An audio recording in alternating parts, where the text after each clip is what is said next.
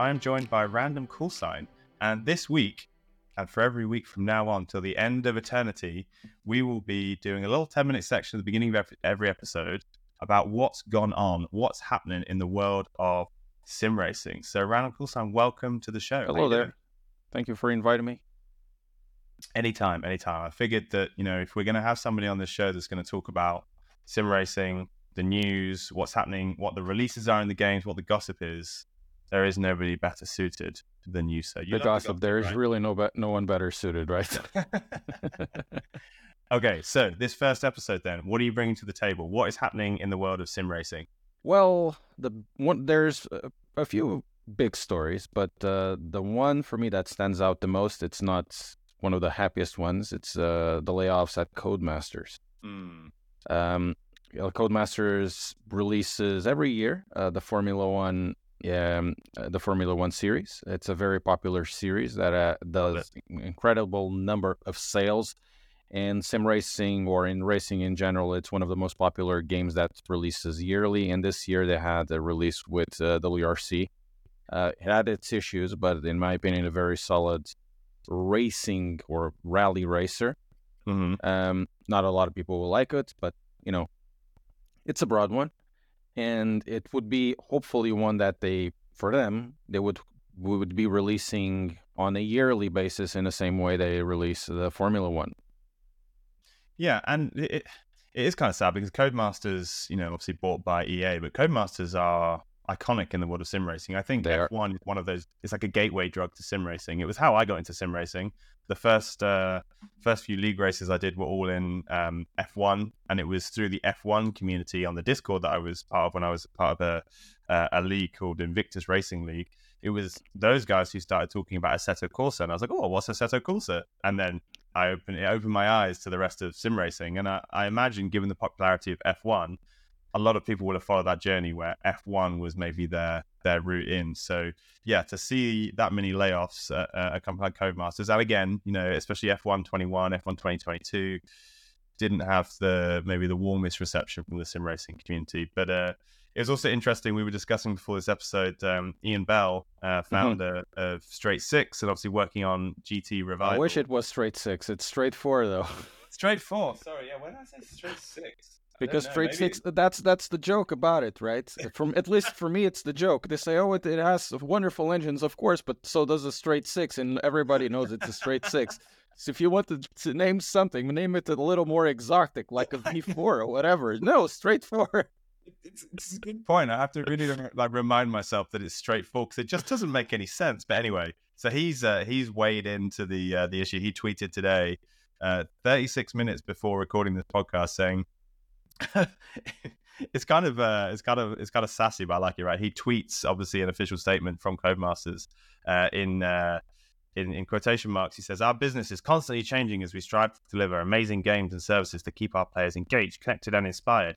An EA spokesperson said, requires the company to make small scale organizational changes that align our teams and resources to meet evolving business needs and, oh my God, and priorities. We closely work with the affected with affected by these changes, providing appropriate support, blah, blah, blah, blah. What a load of old corporate shite, he says. yes, absolutely. this is corporate lingo. But uh, I like the other tweet that is, is done. Uh, Merry Christmas, EA staff. Uh, with, with doing the smaller organization restructuring to enable blah, blah, blah, bollocks.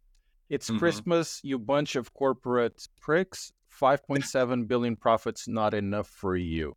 So that is the sad state of corporates in mm. you know in 2020s where um, they're able to do massive amounts of profits and still lay off people because you know that's that's the the thing to do because they're all paid on dividends and all of that.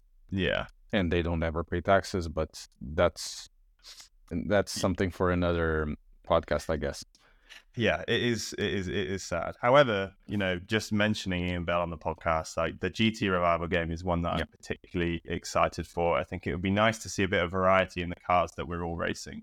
Okay, so that's that news. So I'm going to bring um, some news about iRacing. They've announced some information about their season one updates for 2024, and obviously it was kind of rough with the smooth. The rough being the fact that they uh, have said that the rain uh, yeah. is not going to be coming until March. So season two. Yes. So what at the earliest, at the earliest. At the earliest. But I think it makes more sense. It's better to have something that is released in a, a state. It's it's always going to be buggy when mm-hmm. it comes out, but it's better to be buggy as in Cyberpunk 1.5 instead of Cyberpunk release. You know, I'm a, a very big yeah. Cyberpunk uh, buff, but yeah. you know, before and after, it's completely different. There's always the sliding scale of bugginess, yeah. right? You just don't want to be too far up the extreme end and it is interesting. It's interesting how um, rain is such a sought after feature from from sim racers, and I, I wonder, like, pardon me, that nobody uses. Exactly. This is the thing, right? Everyone's like, "Oh, when's the rain coming? When's the rain coming?" And I know for a fact that whenever yeah, I load nobody into uses. a race, said it's raining, I'm like, "Oh, God. it's awesome! It's awesome! what are you talking about?"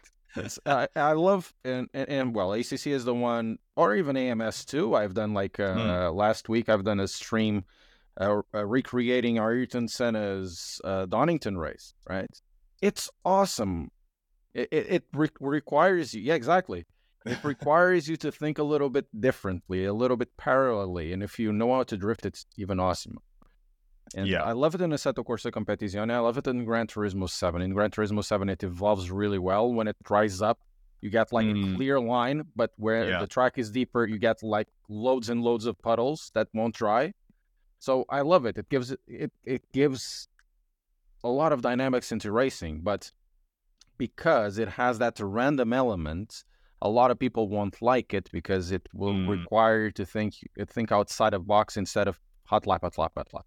Yeah, and I, I guess as a content creator, it's nice to have like that extra element of storyline. Mm. There's like another layer of will it rain? If it does rain, what does that mean for the for the tire strategies, the pit stop strategies, yep. for the overtaking? If it's a narrow track, a wide track. So, yeah, um, yeah, obviously I can I can see the appeal. Um, I wonder how many people will will use it. It would be interesting actually to see what percentage of races on iRacing are done in the wet and in the dry. And it's also going to yeah. be interesting to see how how they incorporate it into their seasons. For example, if you do a rookie Mazda season, are they going to have one race a season where it's raining? Or if you do the Formula Three season, for example, is it going to be random? So it, you know, so the, the eleven o'clock race could... is dry, the twelve o'clock.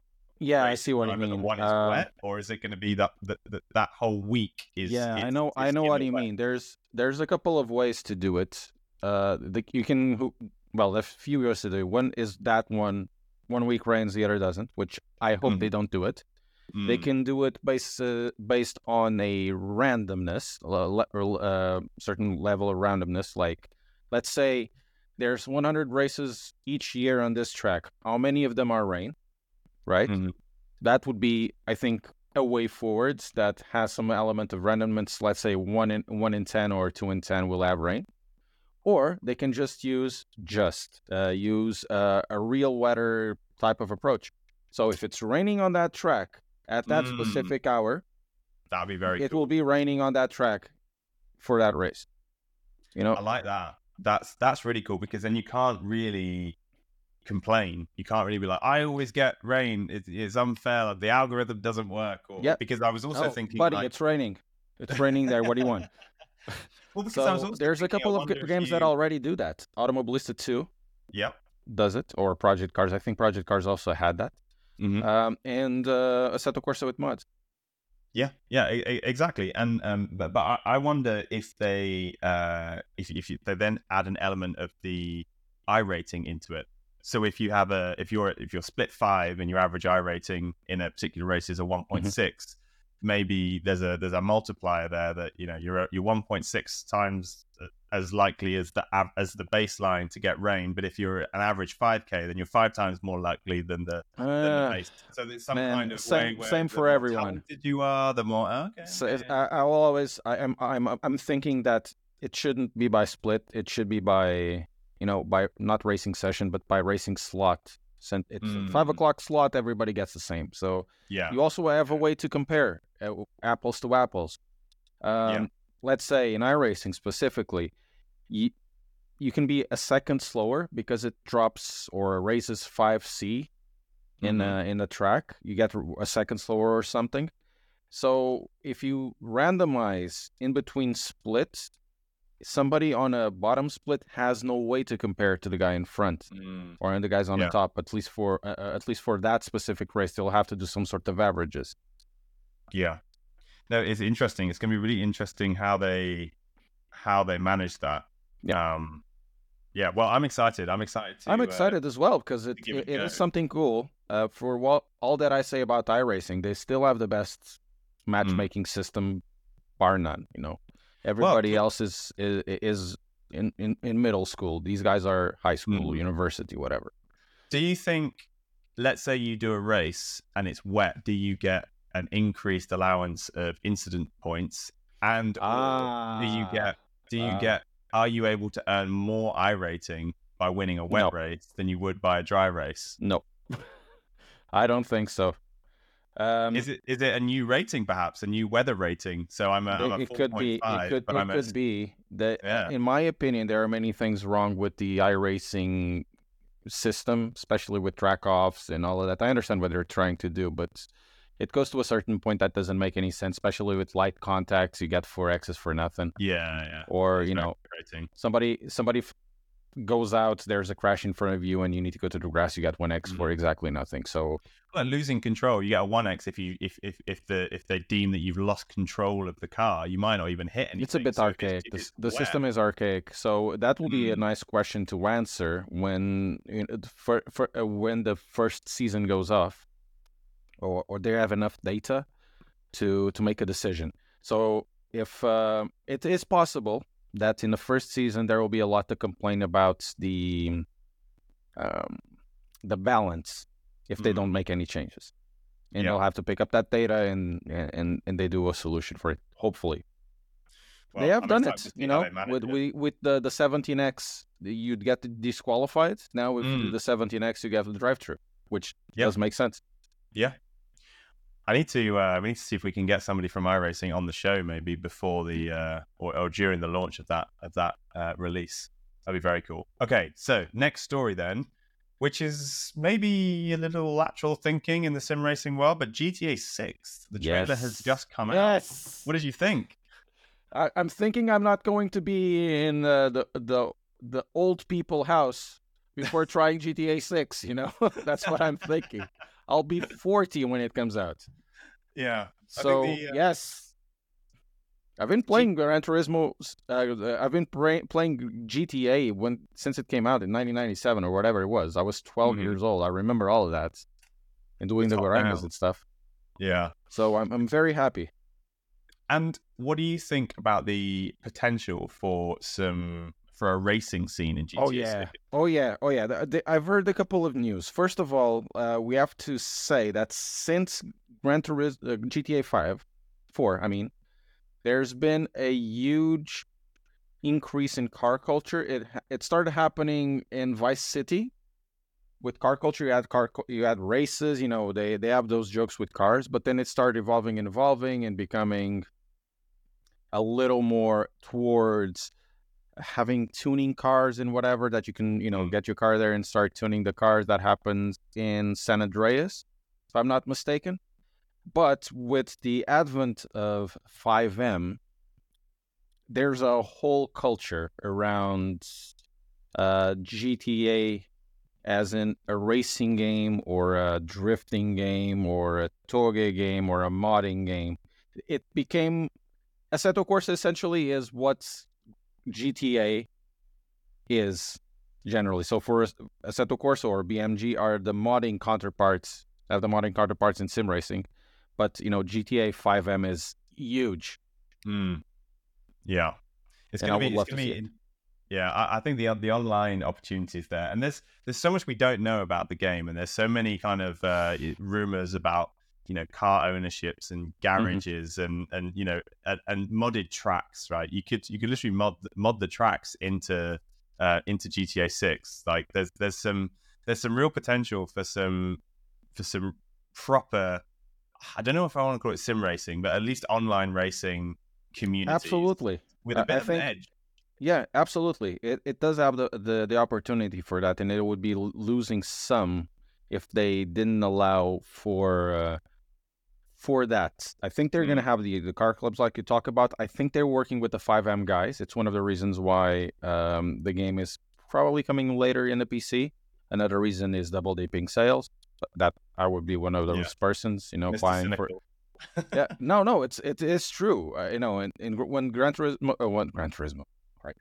when GTA Five came out, I bought it for the PlayStation Three, and then I bought it for the PC. So that's mm. you know that's double dipping. Yeah, and and they did it the same in in Red Red Red Dead Redemption too. Yes, yeah, yeah, yeah. You yeah. know, that is true. Actually, a lot of people complain about it, and then we'll do it anyway. they will do it you, anyway. You want the game as soon as it comes out, but yeah. then you want you want the game 2.0 with the mods and everything. Yeah, with the experience and all of that, and it's likely I'll do the same with the with with GTA 6. I'll buy it for the I'm PlayStation 5. I don't like it. and then I'll buy it for the PC. It's it it, it is a bit of a different experience. Yeah, going from the PlayStation 3 to the PC, it was like night and day. You know what I would like to see? I would what? like to see the ability to create custom liveries for cars in GTA 6 don't can't you do already that on FiveM? you can do it through mods yeah so you can you can yeah. mod the car but in terms of you know d- designs and, and livery because you'd have to do you have to i know like like livery. a proper livery creator or mm-hmm. something that you can import into the game for or your maybe, own you know maybe thing. like the physical location like the paint shops do you remember yeah like yeah you, you, drive into the paint shop and then you'd lose all your stars and you come back out with it that would make sense because this is uh, it, it vice city is miami it's Miami area. It has a lot of uh, urban racing or street racing culture. Has they have like the the custom cars? It was a big thing on San Andreas as well with the custom cars, and they show on the trailer lots of things related with cars. Street racing. They there's a part where they, they seem to have lowriders as well, mm-hmm. and they have um, mud uh, mud trucks as well. There and there's a guy like on on top of um, or or coming out uh, uh, coming out of a truck that has a really strange paint. And also, mm-hmm. of course, this is people speculating. Mm-hmm. Um, but the same truck has lots of stamps behind it, or, or lots of, of um, adhesives behind one of the, the uh, one of the um, one uh, one of the glass, the, the back glass. So that means it could be probably the case that you can do your own liveries at a very basic level. Mm. You know, in the same way you could do it in um, Need for Speed uh, Underground. Yeah, yeah, yeah. Could very likely be the case that you can like put some of this. Oh, this is my sponsor, or I bought this, like we did in, in Need for Speed Shift Underground. No, yeah, that would be very cool. And the, I mean, the the one thing that would be interesting to see in GTA 6 is if they're going to bring any custom, uh, any licenses, any OEM licenses to the game. Because at the moment you have like, you have, There's one car like that looks Pro, like a Carrera. Pro Evolution Soccer style, where it was like Merseyside yeah. Red was actually Liverpool. And now we have like the Grotti Cheetah Classic, which is actually the Ferrari Testarossa. Yeah. Like all the the the the Pfister Comet S2 Cabrio, which is the 911 like, the so have, or whatever you know, it is. They have like these like weird names, and, and, obviously they look exactly like them. They're they're meant to be them, and they have these like Pro Evolution Soccer style names to be like it's not really a Porsche, but it kind of is, right? Well, I don't know because mm. um, there's a precedent for this. Cyberpunk mm. does have a couple of Porsches. It does have the well, I'm not going to spoil it, but it does have a couple of Porsches, and one came out that is um, a 911 uh, Cabriolet. I think yep. it's added on 2.1.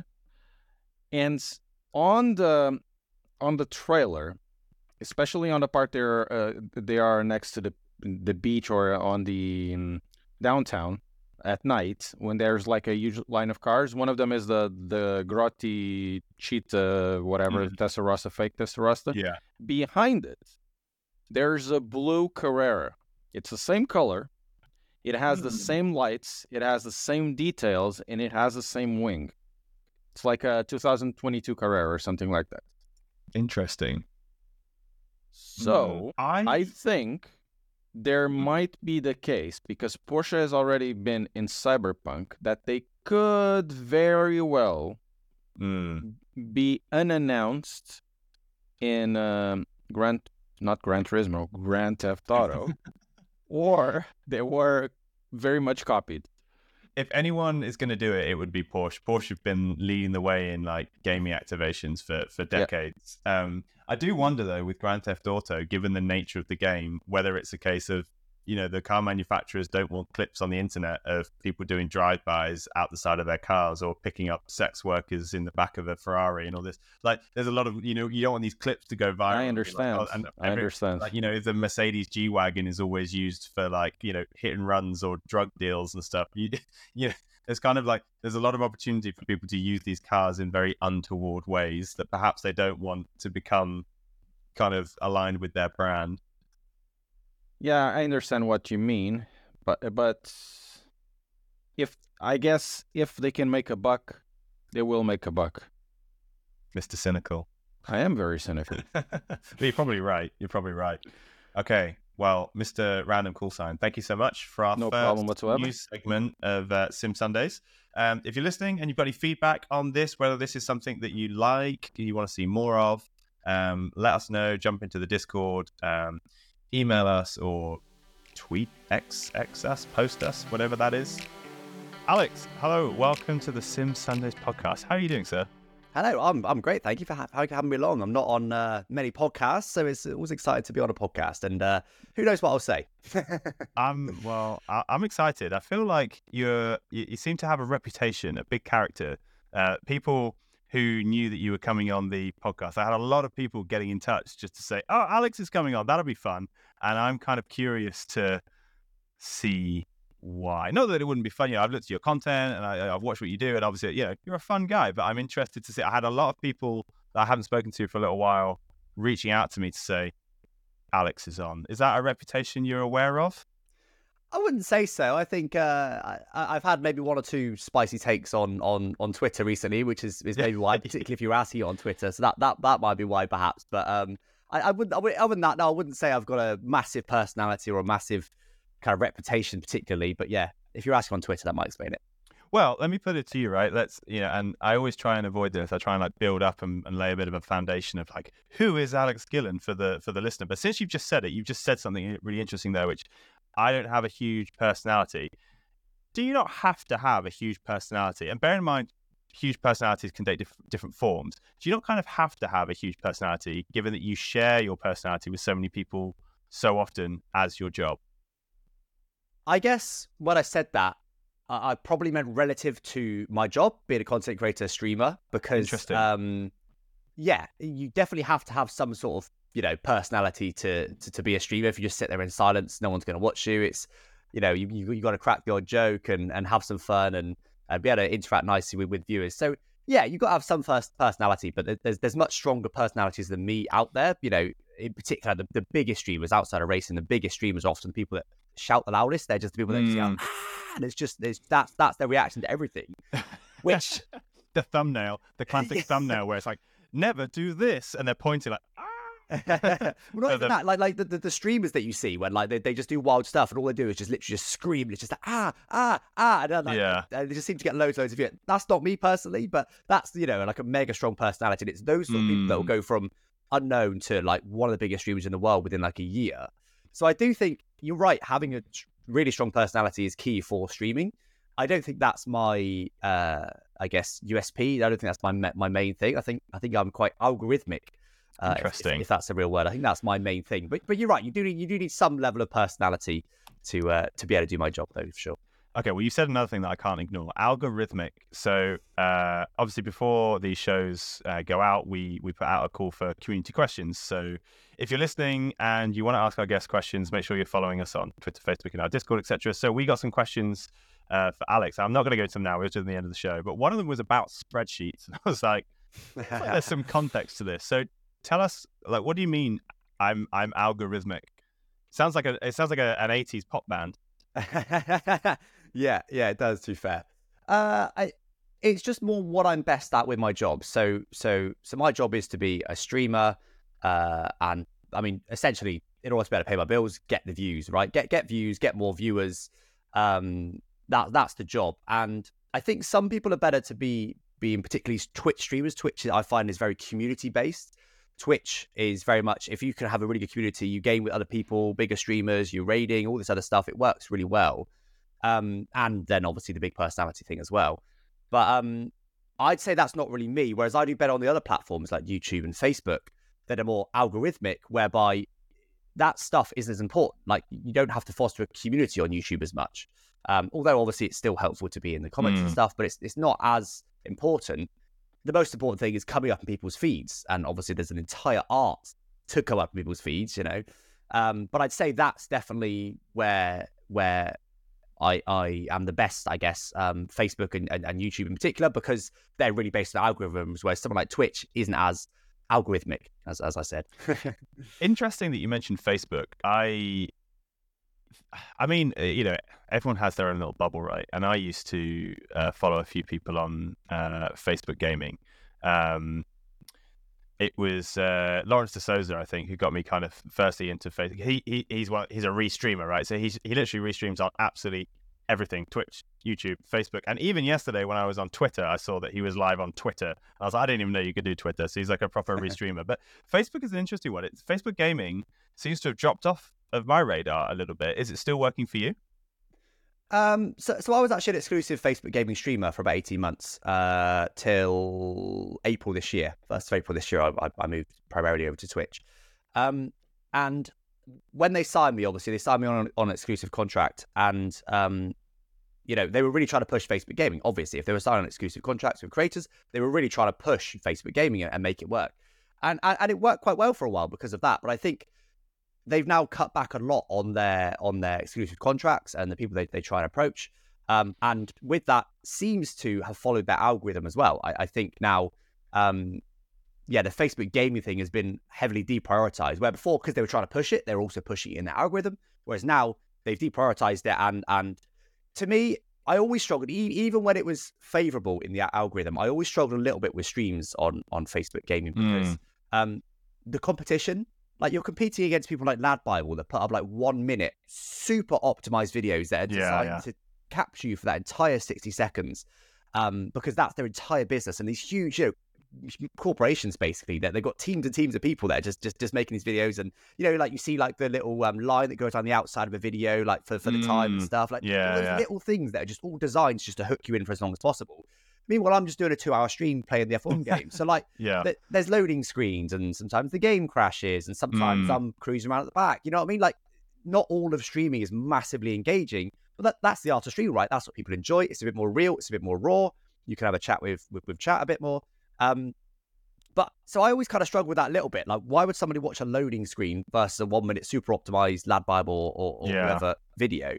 Um, but it, it, it, went okay when when it was you know they were trying to push it in their algorithm. But yeah, as I said, I think they've kind of deprioritized that now, and I think I don't really know where they're going with it. You you can still stream on Facebook. There is still lots of Facebook streamers. I I haven't. Um, I should probably give it another go just because you can obviously multi-stream now. Twitch have allowed that uh, recently. Um, so uh, yeah, but I mean, primarily what I do with Facebook now is I upload uh, a daily three to five minute video based on my streams. So again, I, I, I cater to the Facebook algorithm. I go, well, okay, what works for Facebook? I don't think streams do. I don't think the sort of longer YouTube highlights that I make do 20, 30 minute videos. Um, so I, have sort of landed on this three to five minute format, which is actually largely uncut, which is really interesting. Mm. If if you do any cuts, it seems Facebook viewers drop off. They, they Facebook viewers seem to really like the really long clips where it's just like three laps nonstop. Um, you, you, I mean, you guys have probably seen things like, you know, like where and you see an American video where someone's like getting arrested, and, and it's just like six minutes of just them just like talking back and forth to the police, like uncut. Like that's yeah, only really yeah, exists yeah. on Facebook. Yeah, that's admit, on Twitter or Instagram. Exactly, but it's only really on Facebook. It's it's it's, it's the, interesting. So it's, it's, where the, the Christopher Nolans of uh, uh, of streamers and creators live. You know, like the Christopher, you know, the 1917 where it was like all one. Oh yeah, cut for like an oh, hour. yeah, but great like, film. Facebook style. Yeah, yeah, literally, literally. So uh, yeah, I can't remember the original question to be honest. No, me neither, and that's fine. There, that, that's that, that's that's totally fine. So I want I want to go back to the beginning as I always do um, on this show. I want to find out, and I won't overplay this because I overplay on every single episode as if people haven't heard me say this rant before. But how the hell do you get to this position where you're sim racing all day every day as your living? Like, take us back to the first touch point. Uh, I said touch point, sorry, with sim racing. Like, when was your first experience of sim racing? yeah, I mean, I guess you, you said a keyword there, sim race. How, how do we define sim racing? If you're just okay, talking about yeah, playing a racing game, yeah, okay, like TOCA 2 was it sim racing? No, it wasn't. So I, I, racing in general. Yeah, so um, I've always been into racing games. Um, I got bought. I, I can never remember if it. I think it was Gran Turismo three. I think okay. PS2 was my sort of first racing game, um, and just sort of loved it and and and really you know enjoyed playing that game a lot. And then it kind of spread from there. Really, I was always PlayStation, and um, then played a lot of F1 2006 or Championship Edition on on the PS3. Played a lot of that because that was the only F1 game for a few years. Then, of course, Codemasters EA got the F1 license, and um, that that's kind of when I was really hooked into into the F1 game in particular. Um, um, yeah, I, I, also got a wheel for the for the original Gran Turismo games. So I've been on, probably been on a wheel for fifteen years now. It's, it's quite a long time. That, what was that wheel? Can you remember? It was a Logitech Driving Force GT. I absolutely can't okay. remember because I had it for about eight years. I think I actually had about two or three different versions of it because nice. various things died, power supply died, that sort of thing. You mo- um, did you mod it? I don't think I did. I think I was just like, okay. the, the, the, raw pedals, like with no yeah, force, yeah, yeah. the brake and stuff. It's just what I was used it to. Started on, on the sofa with it on your knees, right? I think I I think I had a, a bed you with like a it's like a frame bed and I had like a foot to, to, to the bottom of the bed in my bedroom when oh, I lived at my oh, mum's house. So I think I had it attached to like the the foot of my bed, and then the, the gaps in the in the frame were just wide enough for me to slot my legs through. So I so, so I set the wheel up and slot my legs through it and have there. So it was, it was I guess that was my first rig, like I suppose. Pre prehistoric rigs. Yeah. So historians in a thousand years' time will look back to this and be like the first evidence of human using Simrig. yeah, yeah. So that, that, that was kind of how I started out, just playing it myself. But in terms of kind of getting into it as a job, I mean, it's there's definitely some luck in there. Um, and and really, it's, it's just a grind. Like you, you start out and no one watches. You start out and mm. you're you you're spending a lot of effort on videos and streams, and no one just no one's watching. You know, really a couple of people, and you just, you start to get what's the point? Like, well, how can I ever do this sort of thing? And I, I think I was fortunate to initially start my channel at a time where YouTube was still um, it wasn't as saturated as it is as it is now. It, I mean, it was still obviously a very big platform. It was back in 2012 when I first started my YouTube channel, um, which was the first thing I did. And and for me, the reason I started it was because uh, I, I, basically saw I was looking for footage of, of the latest F1 game, um, and I was basically just seeing a load of journalists play it who just weren't very good, and I got really frustrated. like, like you don't have to be like you know what would now be esports level at the game. Esports mm. existed back then, but um, you have to be like esports level, but just like be able to drive a racing line. Don't like just get off bad. track every corner. Yeah, not smash into the AI. And I'm just like, I, I, can't see what this game's like because you're so bad at the game. And it was just really frustrating. So I was like, I wasn't trying to be a journalist. There wasn't any long term goal. It was like, well, look, if it doesn't exist, why don't I make it? And I did. And I just mm. started making hmm. it and just started uploading content. And for me, the initial, what I what I thought felt like was my initial selling point was just quality. I was like, right, you know, not everything was even HD back in then. You know, there's still channels around these days that are called, you know, then the username HD because that was uh, yeah, obviously the yeah, thing yeah. back in the back in the day. So I don't think it's HD. So I was like, right, every, everything's got to be 1080. Everything's got to be 1080, and most things weren't. Um, I don't think I think most things weren't even 720 back then. But I was like, it's, it's got to be that. That's the key. Mm-hmm. Quality will make me stand out. Um, and it did. You know, it went really well. It, it, within a year, I got to 10,000 subs, which I was absolutely buzzing. That's incredible. With, you know, bear in mind, like I said, I, I, didn't start this venture going, I want to get subscribers, I want to get to a certain mm. goal. I was just like, let's just start uploading. And one thing led to another. And yeah, 10K subs. And I guess the, the ball just kept rolling from there, I suppose. Well, I did have a, a number of years off in the middle where I sort of didn't mm. want to play the game anymore. But yeah, I think having that base, having that viewer base, and pe- pe- people know me from, from back in the day, I suppose, that definitely helped me uh, get to where I am now much faster. Whereas if I start from scratch, uh, what was it, three years ago, just three and a half years ago, when I first sort of called this my main thing. If I start from scratch there, it would have been a much slower grind. So yeah, yeah. It's interesting. You used a word there which I don't think I've ever heard a streamer use when describing perhaps the initial vision or or inspiration behind going down this path. You said um, journalists, journalistic. W- was that something that was was kind of you were conscious of when you started that there's there's almost a role here for sim racing or on, or perhaps specifically F1 game journalism as a profession it just feels like a different way of framing it that I've not heard before. I I wouldn't say I ever wanted to be a journalist or go down a journalism route but I think journalism even now is is often on my, on my mind because um I think modern modern journalism isn't traditional. Traditional journalism is is almost investigative and and digging mm. getting the story. Modern journalism is clickbait, really, isn't it? It's just it's my job. It's, it's how to get as many clicks as you can.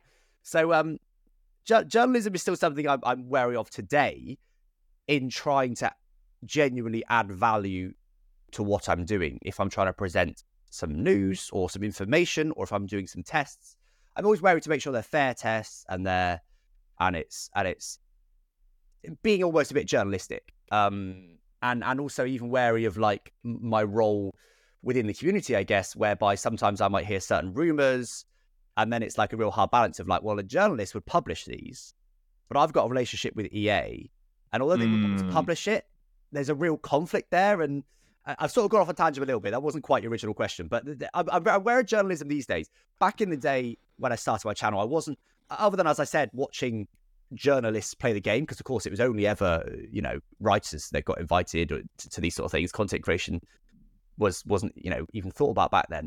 It was all traditional media. So, um, but back back then, no, I, I didn't, I didn't want to be a journalist. I, I have kind of toyed with it. You know, I, I was a big fan of GT Planet back in the, back yeah. in the day. That was a yeah, huge yeah. one for me. Obviously, being into Gran Turismo, and, and I really loved their site, and it was because it was dedicated to Gran Turismo. This is great. Um, I, I, I did. I think I did actually briefly set up an F1 version of GT Planet, almost like an F1 news site just on mm. the F1 hmm. game, based on GT Planet. Going, this is great. It's just on one game that doesn't exist for the F1 game. Why not make it? And because I, I, did used to, to do web development stuff, so I, I built that myself, and then um, just sort of yeah obviously it's a lot of it's a lot of work to to, be, to, to host your website and, and, and be a journalist yeah. and you know never end up getting too far with it but uh yeah never really wanted to be a journalist but how i guess have dabbled would be the short answer to your question okay interesting now i want to kind of get into present day alex gillon and all the opportunities you're getting and i feel like there's some stories in here to uncover because you scroll through some of the stuff that you put out on i don't know youtube or twitter or Instagram, and there's pictures of you with Lewis Hamilton, your shoeies. There's a, a, th- a, thumbnail of you just, I think, just trimming your beard. You're wearing red with uh, Harden for some for some reason. Like it, it feels like, uh, you know, again, you say you haven't got a big character. You look through all the stuff that you put out, and it's there is an element of zaniness to it, but the opposite of zany web development. Let's talk about that first, right? so, wow, what what what a, what a segue that is from Zaniest. Anyway, web development. Let's talk about that. All the viewers just turned off. Just no. cleverly mapped, cleverly mapped that segue. Um, so, um, when did Maldonado crash, and when is F1 on next? Two side, and I don't know. You, you can give us the proper URLs there, right? But you've you've got two two side projects that, that you ran one about Maldonado crashing and one about one when F1 is on next. Why? I guess. I, I, mean, the answer is I don't know. I, I mean, I, I, don't know why. Um, I mean, everything really is inspired, right? Nothing is truly is truly new and unique. You know, everyone takes inspiration from various things, and and I remember seeing the website for the initial one for for has Maldonado crashed today.com. Um, it was has the royal baby been born yet.com, I think mm. was what. And I sort of thought, that's interesting. Um, and Maldonado was crashing not, so I thought that'd be funny. and I was I was I was I was working in a theatre box office at the time. Um, and nature of that work is if there's no customers in front of you, there's nothing to do. So uh, in front of a computer. So I thought, well, I'll I'll, I'll use my time here and build that. So I, I, just did, and it was funny, and it it went crazy. It was absolutely mental. Like I've I've got a magazine somewhere where they printed like you know the, about the website, and I, that that was that was mental for me to actually be in print.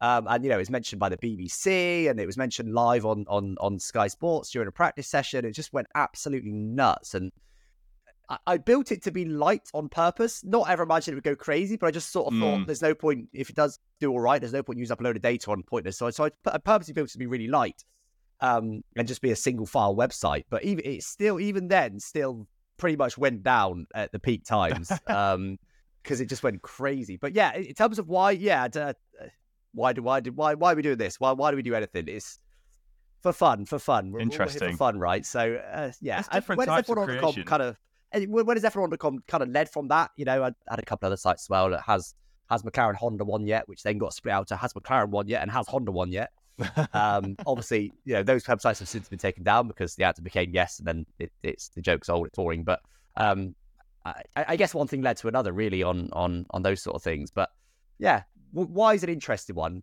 Why not? I guess would be my response to that. I love that. I feel like that's the the answer that every true creator will give. If you ask somebody like, "Why did you do this?" the answer is always, "Why not?" yeah, yeah, I love that, and that seems to be the, the why not maybe is a theme here because actually there's a lot of when I watch some of your your videos and some of the creative ways that you approach subjects or some of the stuff that you do in your your streams. I, I, I mean, you probably would never want some kind of like psychiatrist to go through and analyze like what the meaning is behind that. There's just a there's just a real element of of why not. And I guess my question to you is, was that the main logic behind the shall I give YouTube a go full time? What the websites? No, no, no, or... no. The, the the element of why not, the concept of just oh, sorry, why not? Yeah, initially it certainly was. Uh, like when I first started my channel, it, that what, like I said, it was it was a sort of sort of gap in the market, but it wasn't. You know, that almost puts it into business terms. It wasn't like that. Mm. It, was, mm. it was at the time. It was like, well, why not? No one else is doing it, so maybe I should do it so it, I guess it, it, all started with a why not, I suppose. Yeah. Um, and then more recently, when, when I sort of made it my main thing, it was it that was more uh, that was less of a why not. That was more of a this could become my job. You know, I, I was seeing people like Tiametmarduk who, you know, back in the day, I had more subscribers than him. Um, you know, we were sort of we were sort of level pegging when, when I when I stopped uploading. Then obviously since then he's he's, he's mm. flown high. Yeah, got McLaren. Clearly he's doing all right from it. So I I, been in it. Have you? Oh, amazing! Yeah, yeah, yeah, great car. But um, yeah. So I was, I was like, obviously, people can make a lot of money from from it. Not even just him. There's obviously lots of content creators that make a lot of money. So I was like, well, it clearly can be a job. I've got a base. I nineteen thousand subscribers when I when I sort of started it as as, as what I call my main thing. Mm. It wasn't certainly wasn't my main source of income at first. Um, but I was quite fortunate. My my, my previous role as a web developer um, was sort of scaling down. My hours were sort of reducing there. So I was able to sort of scale up YouTube at the same time, which was, yeah. you know, just the perfect storm of conditions for me personally to be able to do that. Whereby, you know, I did the web development to pay the bills and I was doing mm. YouTube as like, this is what I want to do. This is this is the thing that I'm interested in right now. Um, and yeah, fortunate that that kind of scaled up in time with, with, with my previous job scaling down. So very, very fortunate uh, in, in terms of that. But the decision there w- was a lot more, you know, let's give this a go more than like why not it was like this this this could be my job this could be a fun thing to do you know i enjoy the f1 game again now and this you know it, it could go well. And it, you know unfortunately it's still a full-time job. I've, I've never looked back yet. We'll, we'll see we'll see if, if things go wrong you mm. know hmm. maybe this will be the, the the peak of Alex Skinner right here and maybe in a year or two time I'll be we got you back the, in the box office at the height. Yeah. It's interesting because there's kind of like four types of uh, persona that become uh, like streamers, YouTubers, in terms of the stages of life that they're at. Because you have people who do it at school when they've got loads of time, or university, right? When you have loads of spare time that you can do all this stuff and you just do your your uh, your work in between. Um, then you have uh, freelancers.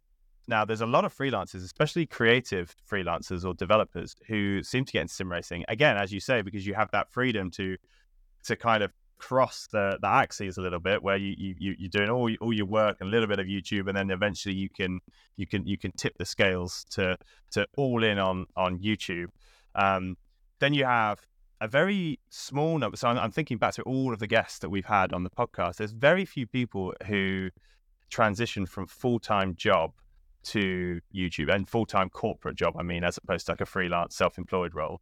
Uh, the only one that I can think of that springs to mind would be uh, Rory Alexander, Eriez. Um, you know, he had a very corporate job and had to grind in the evenings and weekends, and then eventually had to take a, a, a huge gamble. He was a director at a company. He had to take a gamble to be like, okay, well, I'm no longer. I'm going to put that life and that ladder and that pension and that mortgage stability aside to go and do what I love, which is obviously hugely admirable. And then the, the, the smallest camp, I guess, is like the the retirees, like you, you know, like Dave Cam sorry, but you know, he's a retired, retired policeman, right? He's got the freedom, all the freedom in the world to to follow this. It's I'm interesting. Sure a retiree. Yeah, I know. As I, said, as I said that, I, like, I don't know if he's if he'd appreciate that if, he, if he's hearing it, but he is a retired person. You know, I don't know comment on on on his, on his age. He's a youthful, youthful, energetic guy. Uh, I'll stop digging now. Um, so yeah, it, it is interesting to see the the overlap between the number of people who are uh, freelancers who kind of transition into streaming and YouTube. And the the good news about that trend is that as soon as you become a YouTuber, you are a freelancer. You know, you are self-employed. How have you found that? Because I, I, guess if you were a developer in the past, you had some experience of it. But how much of your, you know, mental energy does it take to kind of keep the accounts running and your expenses and and, and running the business that is you? I mean, I, have been I've been self-employed for a while. I, I was employed as well for a while, but like I've always had some side business, I guess. I mean, mm. even when it was like the has Maldonado crash today.com, like it's it's not a lot. And, and I probably didn't need to, to, to declare that level of income, but like I've always done little bits here and there, little bits of IT support or web development on the side. There's always been, you know, even when I was employed, there's probably always a couple of thousand pound a year that I was having to declare self-employed. So um, my mum's also a bookkeeper, which definitely mm, helps a lot with the, with the, book with the book side of it. So th- there's always been an element of, of self-employed, and, and my mum's pretty much always been self-employed. So so it, that world was always very, um, I guess, known to me. It was always a comfortable world to be in, in terms of self employment. So, mm. yeah, I mean, I, I, I, probably invest more uh, mental energy in that than, than I need to. And it's not from a stress point of view, it's from the, as you mentioned, the, the, the spreadsheet point of view. I, I quite enjoy having all my mm. all, all, all, my my ducks in order. Is that what I'm saying? Something like that. Ducks in a row, yeah. yeah ducks in a row. That's close enough. Um, so where like you know, for example, I've, I've I've built a big spreadsheet that's that's that's my sort of books you know bookkeeping spreadsheet effectively. So I always know how much tax I owe uh, at any given time, so I can make sure I've got that money set aside. Um, then I also know how much money is mine to actually spend on things that I want to do. So like you know, all that that's a lot of effort. You know, I've spent many mm. many hours with my head in this spreadsheet. Um, but you know, most people just don't do that. Most people just go get an accountant, hand it off, right? So like, and a panic at the at the end of the year. Yeah, yeah. or you know, other people might just stress about it, and it's, mm. big unknown. So so I do invest a lot of mental energy, but it's not from a stressful point of view. It's from a it's from a organizational point of view, I guess. So so so I mm. guess really, I, I I probably I probably enjoy the the sort of self-employed running my own business side of things you know and and there's obviously i've talked primarily about finances and, and, and, bookkeeping there but there's obviously lots of other little bits as well but you know planning and stuff but i i i, I don't know i quite enjoy the admin side i guess as, mm. as well which is is although most of my job isn't admin it's still a helpful thing to enjoy because if you end up you know not not enjoying that side of it you put you put it off and then you end up you know getting behind on things and getting in trouble so mm. yeah it's it's it's part of the job it's part of being any any business and it's it's fine and that mindset, that understanding probably helps hugely when it comes to kind of milking the YouTube algorithm. So what to, to you know, talk us through your kind of your your process and and, and your your methods. How do you uh, track uh, how do you personally track the success uh, or otherwise of your your videos and go about a series of kind of like A B testing and adjusting and experimenting with stuff? Like tell us about your system for exploring and exploiting the algorithm. Oh, I'll have, I hope you can afford it. no, no. Um, yeah, to, to, be honest, I, I don't do it enough uh, post live um, tweaking. So, mm. like, I do do a bit. I, I tweak titles, tweak thumbnails a little bit, but I don't do a massive amount of kind of like A B testing and stuff. I, I'm much more analytical in terms of what's gone in the past, figuring out how the algorithms work, what they like, what they don't like. Um, and then using that for future ideas and content. Um, I think that's primarily what I do. I don't really have, I mean, I do have a spreadsheet, of course I do. I do have a spreadsheet for um, thumbnails and titles and stuff, but it, it's it's pretty basic, certainly compared to some of the the, the big creators, certainly the you know the the the, the ones that are businesses, effectively they you know got employees and stuff. Mm. Um, so it's a little bit basic what I do, but mine is more just on feel, you know, just on well, I know this algorithm likes this and this algorithm likes this, and, and this this idea would do incredible on on on on in this algorithm or on this platform or with this audience. And it's it I guess it's more feel, but it's more feel based on analytics. It it, it is based on research and experience. Um, but beyond that, it's not too structured of A/B testing and that kind of thing. Although YouTube has recently added an A/B test feature, which I've not got access to yet, which I would absolutely love to use because that sounds great. But uh, yeah, n- not too analytical. I, I, I, well, in some ways very analytical, in other ways not very analytical. I guess would be my answer to that question. It's interesting because there's a real juxtaposition with YouTube and content creation of the the creativity, the lateral thinking required to create entertainment and entertaining content versus the total black and white analytics. Because it, it's interesting that you talk about YouTube, and I, I, maybe I'm diving into this point too much here, but the, you talk about YouTube and the analytics and the, uh, the A/B testing, and experimenting, and going back and analyzing, etc. But you also described the algorithm about ten minutes ago as an art as opposed to a science. Yeah, and it, yeah, it's it's interesting, isn't it? I, I do often describe it as an art because it, it it's not easy. Even people that feel like they understand the algorithm will still moan occasionally on Twitter saying that it hates them and, and it's you know oh it's not going to sub boxes and whatever. It's less of a thing these days, but yeah, it, it is it is an art because you know I, I, weirdly despite my job I wouldn't say I'm a very creative person. I, I never have been, um, but it's particularly blank canvas creativity that I'm very bad at. Um, so it, if if there's no base idea, if there's no base thumbnail, whatever it is, I'm just like I don't know what to do. However, I, I, I can tweak things. I, I can evolve things very well, which is, is something that I've done quite a lot in the past. So I think that's primarily what I do, and that's why mm. I'm more based on what's gone in the past. Let's figure out what worked. Why did that work? Why didn't that work? You know, I thought that video was going to do really well, but it didn't do very well. I, that video was a was a was a video I threw together, and that got you know 100k views plus. So it's like, what? How does this all this work? And and and mm. it's that retrospective, I guess. And for me, because I'm not that analytical with future content, it feels more like an art of it's just like, well, this works. So it's up to me to f- put the million billion variables together mm. to come up with the right idea with the right people and the right uh, products, the right, you know, thumbnail title at the right time in order to allow that algorithm to pick this video up because because you know it, it's always weird I, i'm always very open with my with my with my viewers and stuff but it's no one really wants to hear about this. People just want to hear about, oh, it's, you know, I, I have great fun. We went off and did this awesome thing. I got invited along to this awesome place, blah, blah, blah. You just want to hear about the cool stuff people do. Mm. But actually, for me, a, a, big part of the job is this stuff. It is it is the analytics. It is figuring stuff out, and it's almost like a bit of a taboo subject sometimes, particularly if you're talking about earnings of like optimization of, of going well. But you know, uh, this platform earns me double what this platform does, so maybe I should prioritize this one. And you know, there's always an element of that because I've got to pay my bills at the end of the day. But then, to a lesser a taboo extent, with views as well, is that people just go, well, just just make a cool video, just just make what you want to make. Mm. You know what I mean? And and there is an element of that, and it's a really hard balance to strike between doing what I want to enjoy, what I find fun, and what's going to get picked up. Because at the end of the day, if I if I just churn out videos that get 2k views, like, this won't be my job for very much longer. That there has to be an element of prioritizing views, um, mm. but you just then got to mix in what you want to do as well. It's uh, it's an art. It is an art. The whole thing is an art. well, yeah, it's interesting as well because you definitely have a a, variety of, of content, and your online persona, I think, more so than a lot, strays into uh, motorsport and engineering. I noticed you did a video with uh, Break, for example, talking about um, engineering, and I noticed that on Twitter or X, you're very uh, you, you, have a lot of hot takes with F1, right? You like to you like to dive into F1, what's going on.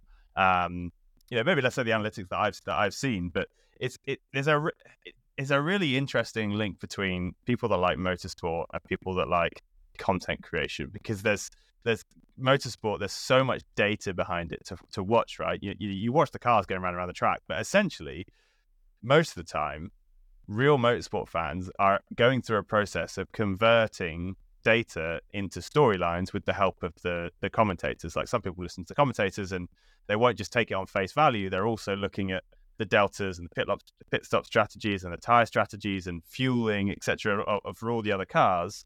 And so when you're looking at it, you're kind of interpreting it in your own way, as well as critiquing perhaps what the commentator's saying, as well as watching what's going on on the track. And it's interesting how the skill set and the mindset required there lends itself perfectly to the the life of a YouTuber.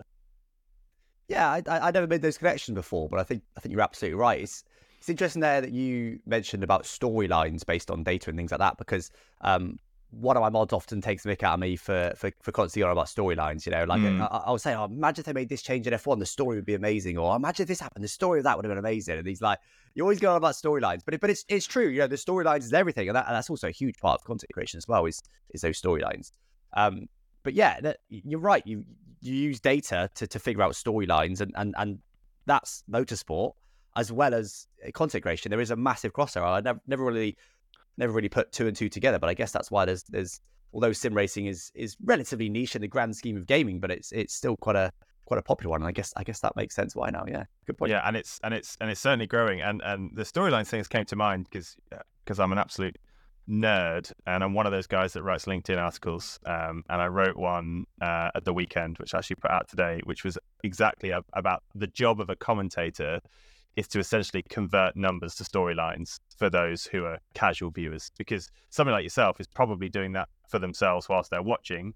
And some people, you go on Twitter, they'll have like a multi-screen setup where they've got the main feed, they've got the different drivers, they've got the sector times, they you know they've got everything, and they're they're not interested. The commentator can say what they like. This guy is making their own storylines, right? They're going through it and they're working out the ones that they want to follow. But essentially, the commentator's job is to tell the storylines and also be uh, and also kind of be conscious of the fact that the viewers are watching a particular battle on the screen, and so you can only ever tell storylines to the cars that are on the screen at the same time. So you need to know where they are in the grand scheme of the storylines based on the data, which you're constantly having to keep updated. Like it's nuts. If you think of it as a skill, it's absolutely nuts. But it's kind of um, it's one of the things that I think sim racing really has going for it is this multifaceted um, array of passions that you can pursue all within one thing sim racing, right? And I go on about this all the time, right? You could be a passionate graphic designer. There is a role for you in sim racing. You could be a livery designer. You could be a, a passionate programmer, right? You can be a modder, right? You could be a, a passionate data analyst and you can make telemetry to telemetry overlays, or you could be a, a commentator, and so on and so on and so on. There's so many different different ways into it. And what I find interesting on your channel is that you try to focus on more than one of these angles despite one of the things I've always heard YouTubers saying, which is YouTube likes consistency. You have to be targeting the same audience over and over again. But then perhaps that's where your argument comes back into into play, which is well, it's an art, not a science. yeah, it's. I mean, my my main channel, you know, my, my, I used to have one channel, right? That used to also be gameplay and everything else, and I, I, created a separate gameplay channel uh, about eighteen months ago or so. Um, and what one of the reasons for that was what you just said. YouTube obviously does like consistency, and and and part of it was that I wanted to make these separate videos that weren't just me playing a game. I mean, the gameplay channel mm. is, is, primarily just me playing a game, right? Which is you know one of my passions. It's what I enjoy. It's what I stream. It's it, it, it's it's my primary job, which is great. But then there's other videos I want to make, which are a lot more, I guess, curated. Sometimes mm. scripted. Mm. Sometimes much more planned. There are there isn't just me playing a game. It, but that would get lost amongst the gameplay audience because, as you said, YouTube very much values consistency.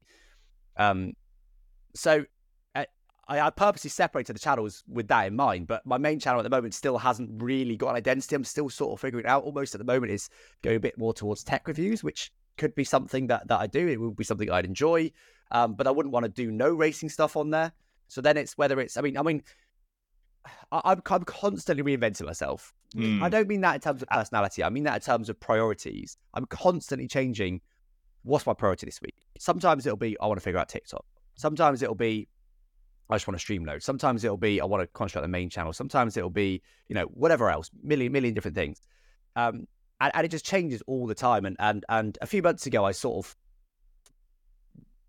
moved from chasing revenue and I realize that sounds weird coming from a what someone that everyone always assumes, you know, full time content creator, everyone always assumes you earn hundreds of thousands, right? not not not the case. Certainly not my case anyway. So like they, they, when, when I left Facebook Gaming, there was a point where like, okay, there's no there's no contract anymore. I have to do this on my own. I have to get enough views, and enough subs, and whatever else it is to, to pay the bills. So it's like for a few months, I had to concentrate on revenue. I had to be like, just almost like mm. battle stations, panic stations. Like I, have got, I've, yeah. Got to pay my bills. If if I want this to be my job, I have to pay the bills. So like the revenue, the money was the priority for a little while.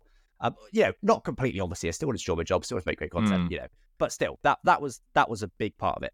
And then a few months ago, I sort of went right. Okay, well, that's gone well so far. I have been able to pay my bills. I've been doing okay.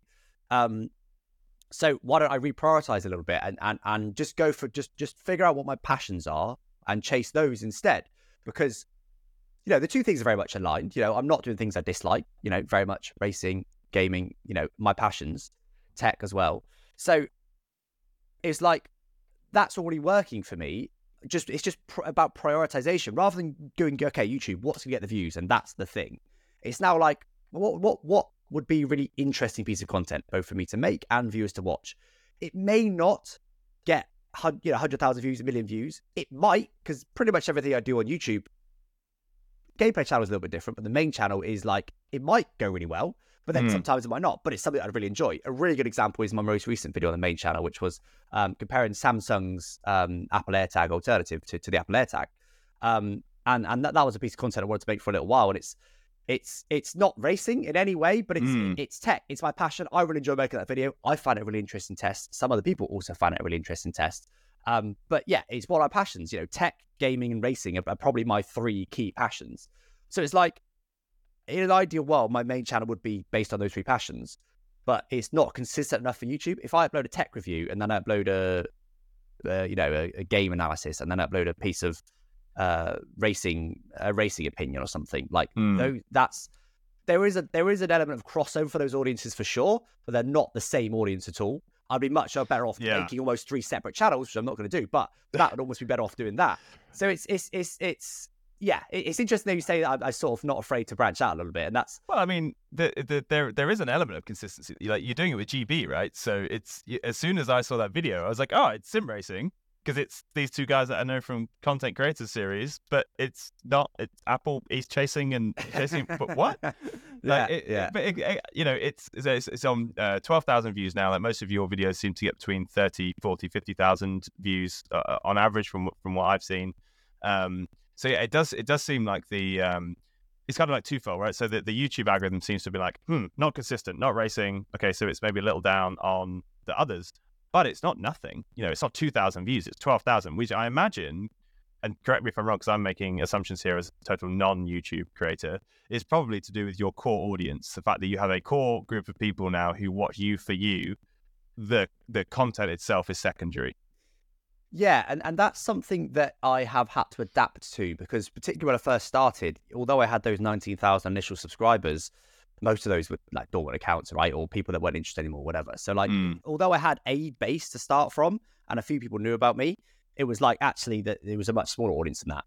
Um, so, and and and you know, the longer you go and the, the the bigger you get, the more success you have. Yes, you have a bigger and bigger base, which is something that that has been quite strange for me, particularly with the gameplay channel. It's like there's a base almost no matter what I play, I'll get like, you know, 2000 views. It's, it's not amazing, but like that's the sort of almost like minimum now, which like, you, you know, even, a, even a year ago, certainly two, three years ago, like there's no way, like if I do a bad video, it's getting 500 views or less. Like it, it's interesting how that, how that base comes up and, and mm. you never want to be at the base because if you're at the yeah, base yeah. level, you're probably not making good enough content. But like, it, it is interesting. There's that base, but, but actually the, um, the, the AirTag video was actually slightly different because it, it, it, it's grown more since. I think actually it's YouTube is because because YouTube is you know as I said it's a whole lot. There's a there's a whole thing. We could we could make a, a two hour discussion on YouTube algorithm, but it, it initially showed it to to who my channel was normally shown to, racing people, right, gaming people, racing people, mm. and mostly didn't really resonate with them.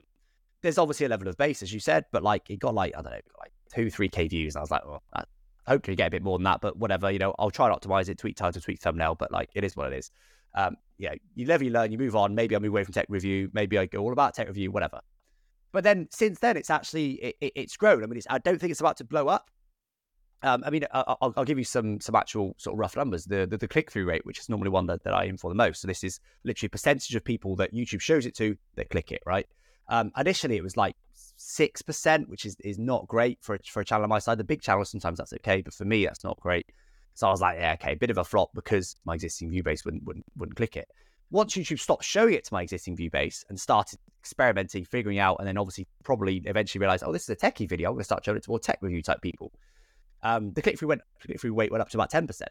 So I made no changes, but the click through mm. rate, you know, almost doubled. That's interesting. That's just YouTube yeah. figuring out the audience. So, you know, if I now continue to upload tech reviews, YouTube would learn, oh, that's his audience. But right now, for my main channel, YouTube's confused. It's going, right, what yeah, yeah, show this to? What is he? Because as the you say, sentient being of YouTube is furious yeah. at you right now. exactly. I mean, unless you're huge, unless you're like you know like KSI level where like mm. your base is like millions, you know it.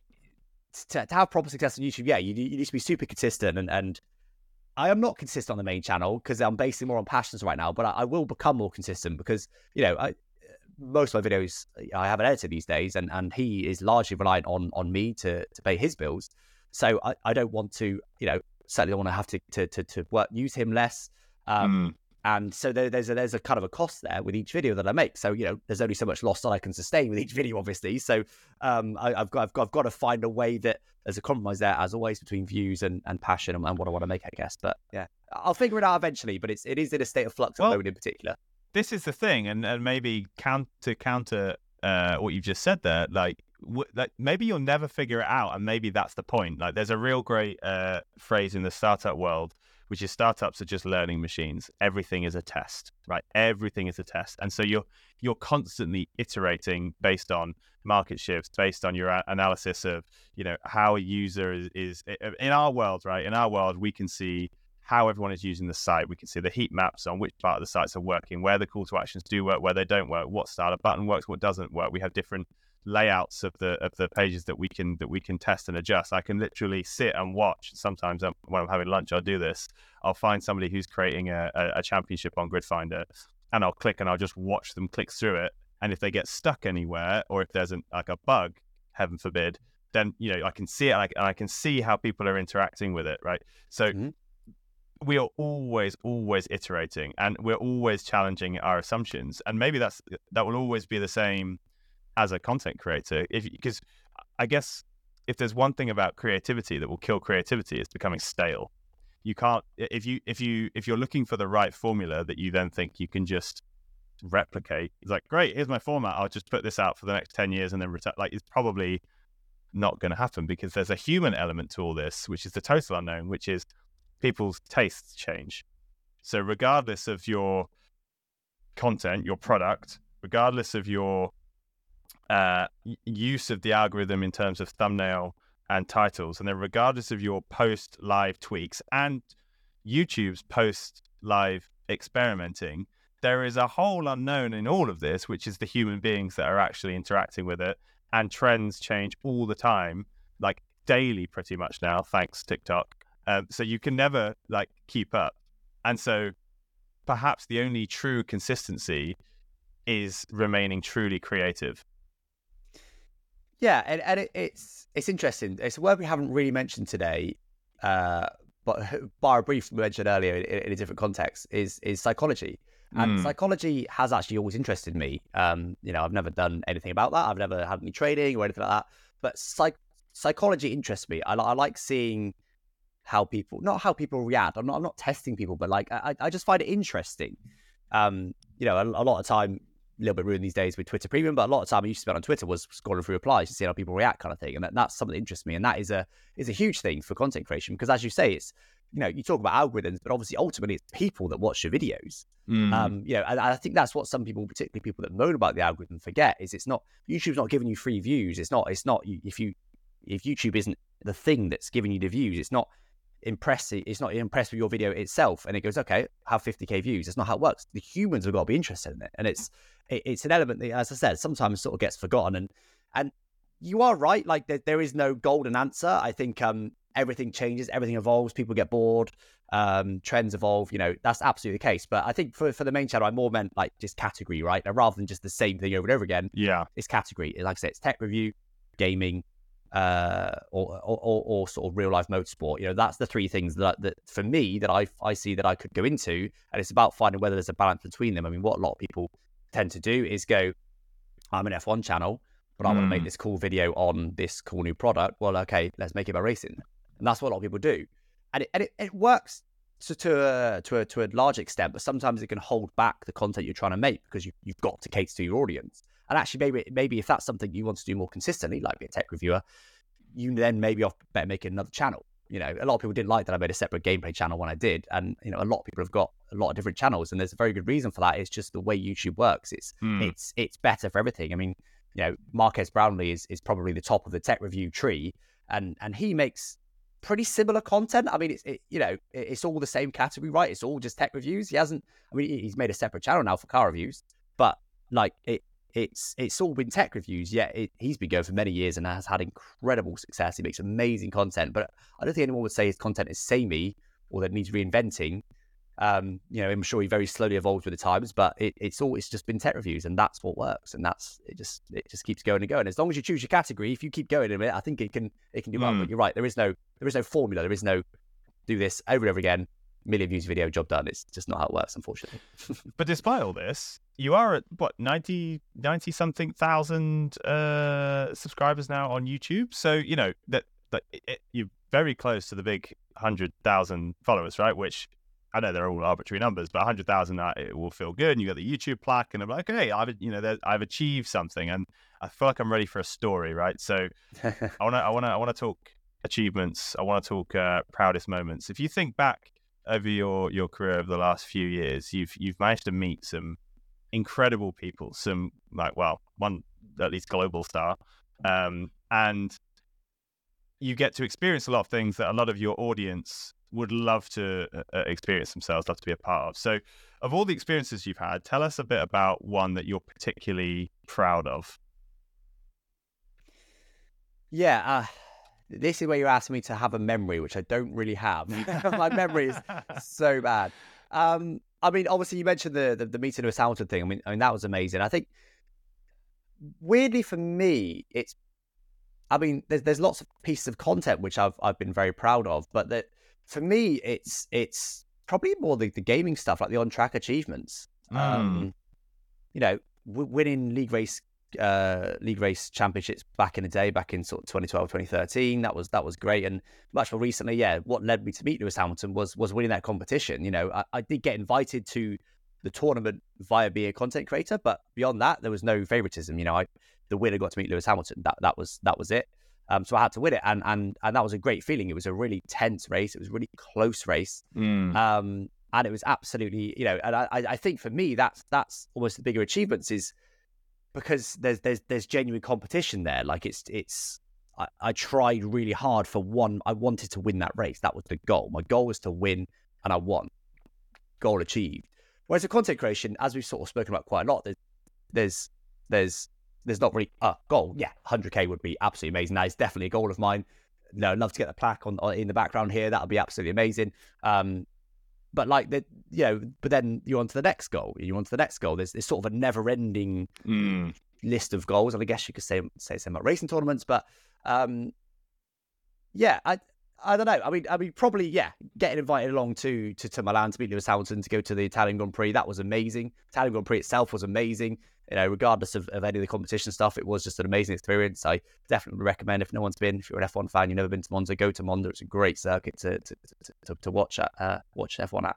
Um, yeah, I, would say for me, it, uh, maybe I'm just a massive nerd, but it, it's it's the on track, it's it's the virtual on track achievements. It's it's it's sitting in my office and and and setting out to achieve something that seems very difficult to achieve and and, and, and achieving it. That's that's the main thing for me um, that I I guess I would I would identify as I guess like my biggest achievement or my or my best thing. I don't know how to how to word it, but yeah. Alex Gillon, best thing exclusive here, here on on the Sim Sundays podcast. Okay, so it's that time. It's time for community questions, uh, and we got loads of uh, community questions today. Um, I've chosen just three. Uh, so the first one is from a guy called Jorrit, who I think you know from Sim Racing Center. Yeah. Um, and actually, it, this is interesting. Okay, I didn't plan this right, but it's kind of an interesting segue, almost an expansion of, of what we were just talking about. What's your ultimate end goal in sim racing, and what would you like to achieve that you haven't already achieved? So yeah, he, he says sim racing. So I'm, I'm going to exclude the content creation style and just just mm. talk hmm. about the the kind of racing side again, there. I mean, is there an ultimate end goal? I mean, there's always, particularly with esports getting bigger and bigger, there's always a um a, a, a bigger competition than whatever else. I, I, think I think for me, uh, you know, that isn't. Although I do, you know, if I mentioned my one of my best achievements was uh, winning a, a an on track a virtual racing thing. That's not, you know, I primarily do things for content, right? You know, the reason I was in that competition was because I thought it'd be great content, and yeah, I set out to win it. Of course, I did, and winning it was an amazing feeling. But it, content is, is the priority. I know I said I was cute about sim racing, but the, the, there isn't. I mean, you know, I, I, guess what he may be asking him, what people maybe want to know is is is do I aim for esports? And and the answer is is no, not anymore. I think if it was around back in back in my heyday, back in 2012, mm. 13, when I seemed to be winning a lot, I think maybe I think I maybe have potential. And but but now like esports has become F1 esports um, in, in particular. It's the same for all big sim racing competitions to be fair, but the the grind needed is insane. Like you just got to do so brutal. many hours and hours Absolutely and hours of practice and hone the setup perfectly, and it's just you know to to be almost near perfect consistency, and it's amazing. But that I just I don't want to do that. I don't want mm. to do that. I mean, who knows if I could get there? I I, I don't know, but uh, I just I don't want to. I, I, don't. I'm not willing to put in the work that it takes. It's not one of my goals. My goals are now based content creation based, not sim racing based. Um, it just doesn't. It would be amazing, obviously, to be in esports and to win an esports title. Of course, that would be incredible. But that's not. You know, now it's content for me. It's not really racing. So, you know, I enjoy the experiences along the way. I enjoy the tournaments that I enter. I love racing creation series. It's a fantastic um, uh, series that I race in, and, and obviously I'd love to win another another title there if the, the schedule permits. But um, yeah, I, I guess I don't really have any goals then. You know, just just do as well as I can in, in all the tournaments that I enter. You know, I'll always enter the, the, the tournaments that get offered um, if, if, if it's good for content. And my goal is always to win them. But esports, nah, not for me.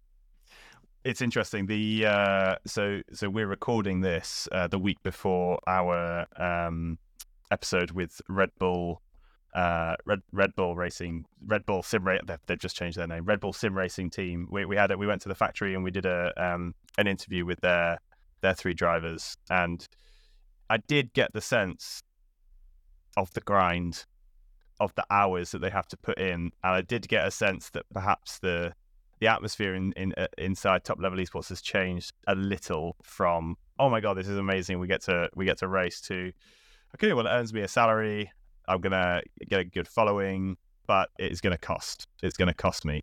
Um, yeah, Seb, Seb, Seb Job, we had him on the, the podcast a couple of times now. Uh, once just himself, and then once um, in the factory. And and he was saying about the physical demand that being an F1 esports driver puts on you. And I thought, mm, that's odd. You know, G forces or anything. And then I was thinking, and then he was explaining, he's like, no, no, eight hours a day fighting against force feedback in the same small movement in your shoulders, hunched over you know, and then just you know, left foot only braking for eight hours a day every single day. Like he's having to go to physio to basically get everything realigned and his shoulder sorted out. And I was it was really fascinating that, that, that the allure of esports, despite its popularity growing, seems to be dropping a little among those who have been exposed to it. So yeah, interesting. I think you've got to be a very particular type of person to be a successful esports driver because you have to put in the hours, right? Like I mean, yeah, natural talent gets you so far, but you're still not going to be anywhere near the front with just natural talent with a couple of hundred hours. You've got to put in a couple of thousand hours, really, and then and then you can maybe be someone in the front. So you've got to be that sort of person that, that can mm. can put in those eight hours a day sat in your sim rig, and it just sounds really boring to me. the end result would be amazing, but it's just nice. No, it's not yeah. for me. Not for me. No, no, I, I, I, totally agree. I mean, I have a massive skill issue too. That, but there we go. that, yeah. um, so uh, Alpine. Uh, ambassador, Alpine Esports ambassador and Twitch extraordinaire Tom Brower asks, "Why do you like spreadsheets so much?" It's funny. I, I, know you started it by bringing up spreadsheets right at the beginning, but spreadsheets have genuinely come up multiple times, and I think they would have done anyway. Uh, of course, they have. I, I, am just a massive nerd. I don't know what to tell you. I, I just I like sound. I like having my, I, I like having things organized, and I like I mean, I've always enjoyed coding, right? That's why I did a bit of web mm. development. So I have always enjoyed a level of coding, and you know, I, I, don't want to get into big website projects anymore that that, that take days and weeks to, to, to produce. But spreadsheets, I guess, are my way of doing a bit of coding in, in some way with with the formulas and stuff, and and doing you know making them really quite advanced, um, and and to, to bend them. I mean, most recent one I've done is I made a custom championship spreadsheet, which we use in four player career with Tom. Um, and you know, I, I actually built that for a video I put that for a video where I was doing the alternative Abu Dhabi season finale, um, where I deleted Red Bull uh, from the whole season and then shuffled everyone up, including fastest mm. lap. So it took a bit of research to get the yeah, data. Yeah. Then it took the work to get the spreadsheet, you know, because obviously you need to count back, you need to count for fastest laps, you've got the sprint race points.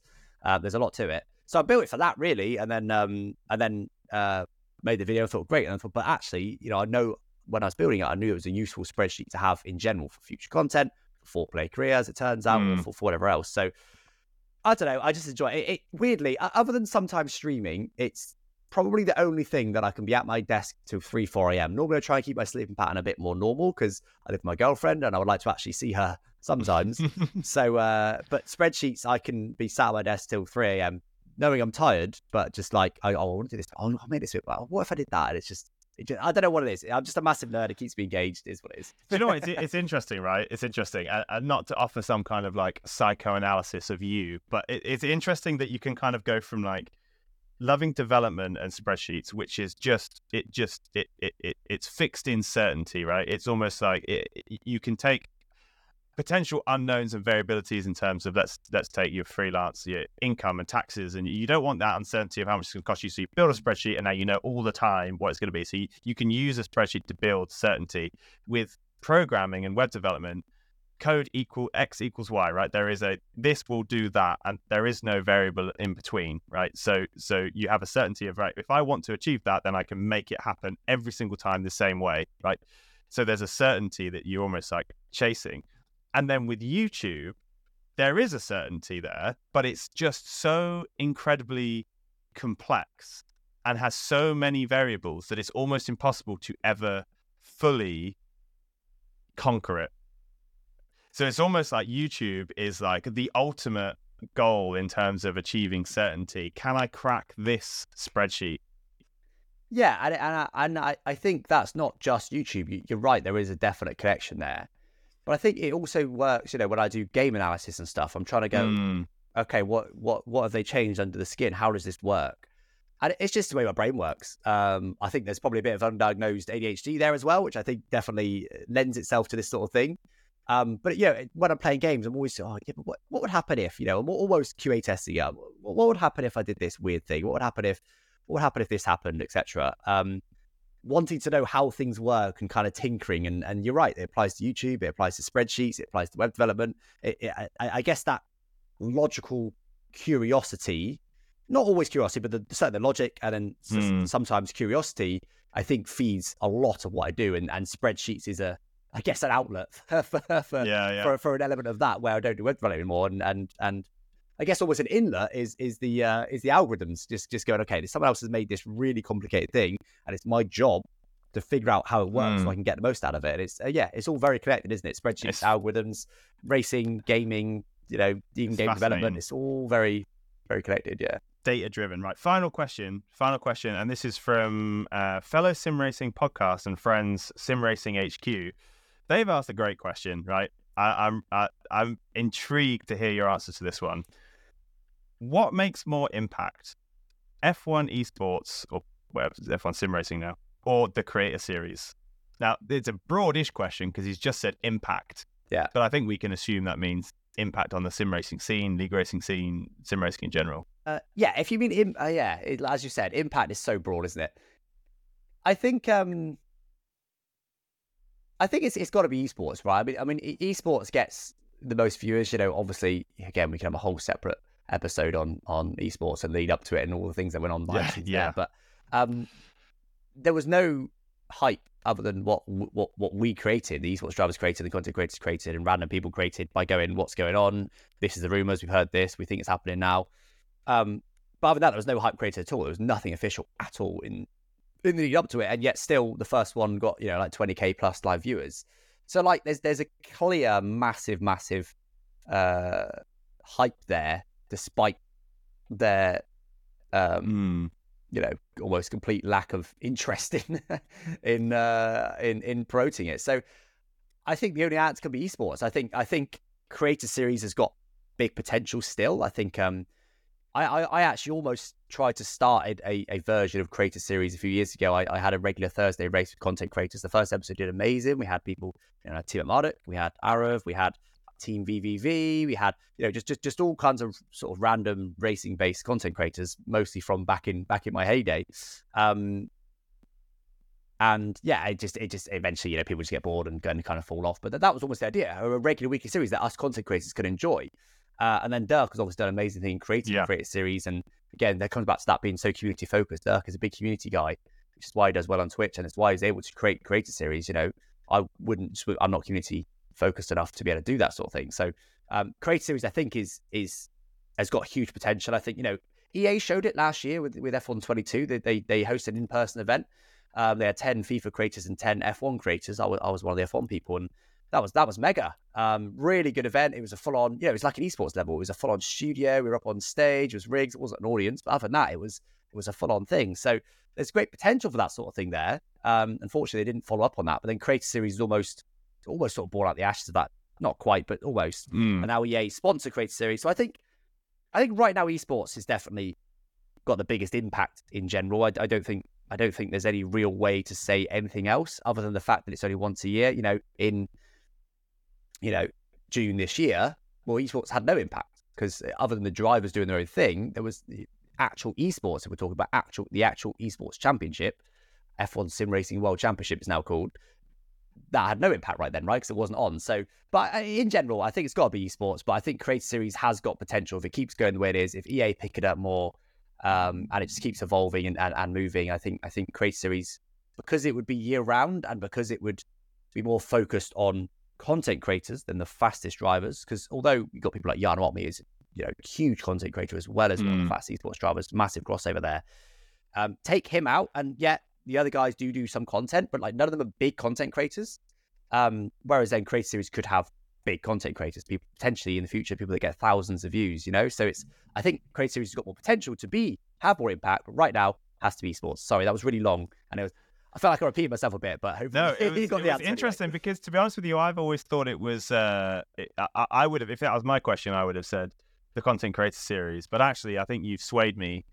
And actually, you're right. Esports at the moment is making a bigger impact, but I think the content creator series has more potential because I think more people will care about it because the esports drivers, unless they somehow manage to fix the issue of accessibility and personality and not they don't have it but we just don't see it right? It's just difficult to care too much about these. There's a real hardcore of league racers that may have raced with them or watched them on psgl or wor who kind of know them a little bit but with your content creator your whole job you know less so for you more so for, for Dirk, you're community driven you have a community of people who care where you come, and that will grow with something like content creator series. And you get cross pollination between the different fam. I, I, think there would be it, to reverse that question. I think there would be a bigger impact if it was withdrawn. I think. I think it would. I think it would. Uh, I think to use a different word than impact, I would say for me, the content creator series is perhaps more important to the success of sim racing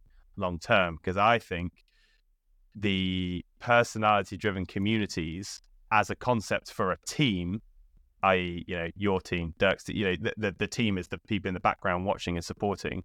I think that is going to be far more impactful in the future. But it's, probably debate this for hours. Yeah, it's, it's uh, yeah. I'll, I'll, I'll, be brief because I know it's been a, it's been a while. I think we've gone longer than we intended, but it, it's it is interesting because how do you evolve them? If you evolve Creator Series, you go, okay, we've got some sponsors now. It's been promoted by EA. We're going to do some advertising. We've got some prize money now. You choose prize money, you get faster people. So eventually it mm. becomes esports anyway, mm. bigger the prize fund. Um, and then I, I, found an interesting point there you mentioned about esports um, that, you know, there is personalities, you don't see them. There is personalities, but there is much stronger personalities in creator series because you've got to have a strong personality to be a creator. 100%. You don't need a strong personality at all. So, in fact, really, because you're working for the teams, the less, almost the less personality you've got, the better because the teams don't like people that go out and say wild stuff. They like yeah. media machines. That's what they like. They're media trained. Uh, you know, th- there's been multiple occasions. I won't name anything, but there's been multiple occasions where people have either have tweeted things or wanted to tweet things mm. and been told no or been told to sit down. Recently. Very recently. So there's there's there's lots of stuff there that, that, that kind of goes on. And actually, you know, you mentioned it as well. Esports drivers, you know, where before they were almost excited to be there, now they're like, well, it's just my job. Mm. You're always killing the personality. Eight hours a day doing the same thing in the rig. As I said, yeah. it's not what I want to do. And you know, would someone get bored of that? Would they become boring for that? Maybe mm. I don't know. Hmm. So right now, they're, they're they are quite different. But I think well, one is one is I would argue that one is sport and the other is entertainment. You watch esports for the sport of it. The problem being is that you could watch motorsports as an alternative. The content creator series is entertainment because it's personality led, and the personalities it doesn't doesn't matter the motorsport exists because their personalities you're watching you're not watching it because it's racing you're watching it because you like the personalities so it's a it, the difference between entertainment and sports and sim racing will always be competing against motorsport whereas the content creator series as an entertainment vehicle isn't really competing against anyone it's just an entertainment it's a show with these personalities like any other show It's an excellent point, and I think you're absolutely right. I think again though, there's there's almost like a line there between because again, you if you expand up creator series, you give it a big budget, they go, okay, well let's let's let's pay someone who's a huge streamer to be in the series. Let's pay them just you know whether that's prize money or whether that's we'll just pay you X amount per episode. And because then you you're, you're chasing exactly what you said. You're chasing personalities, you're chasing views, you're chasing exposure, chasing impact. Um, but then again, then you, you, you kind of putting money into it in a sort of weird way, and then does that then move it even further away from being sports? It becomes, you know, EA did one recently in Vegas, where, which had Charles Leclerc racing, mm. which was amazing. But you know, the the racing on show was not the best, should we say? Because then, you know, Charles Leclerc's obviously a racer, but it's not. He's not. He doesn't play much of the F1 game. But then obviously the other people you got, they end up crashing and hitting into each other, and mm. just, mm. everyone's off the track, and it's just it's not. It's yeah. Not, I didn't. I didn't really watch it. I skimmed through it to make sure there was nothing that I needed to see, but I didn't watch it because that's just not for me. It's you know that doesn't interest me. But it got it got great numbers. So then does Creator Series become that? Or does it if it wants to expand, or does it go more to the sports way? I think it's really hard to keep Creator Series on its current lane whereby you've got personality led creators that are also competitive and sporting. There's there's a really hard one to stop it veering into being too personality led and content creation, more like what EA did, or to the other way, which is more like esports. So it'll be interesting, I think, how it evolves Creator Series. You know, as I said, mm. they've got EA sponsoring them now, so there's there's some money there. Um, who knows how much, but uh, you know, give it lots more. Which way does it go? I don't know. I don't know. I think right now though, esports definitely got the most impact. Future, it will depend what happens. well, I'm looking forward. We can discuss this again in a year's time. See, see, see what's happened. Alex, thank you so much for your time. Really, really appreciate you coming on the show, and I've really enjoyed our conversation.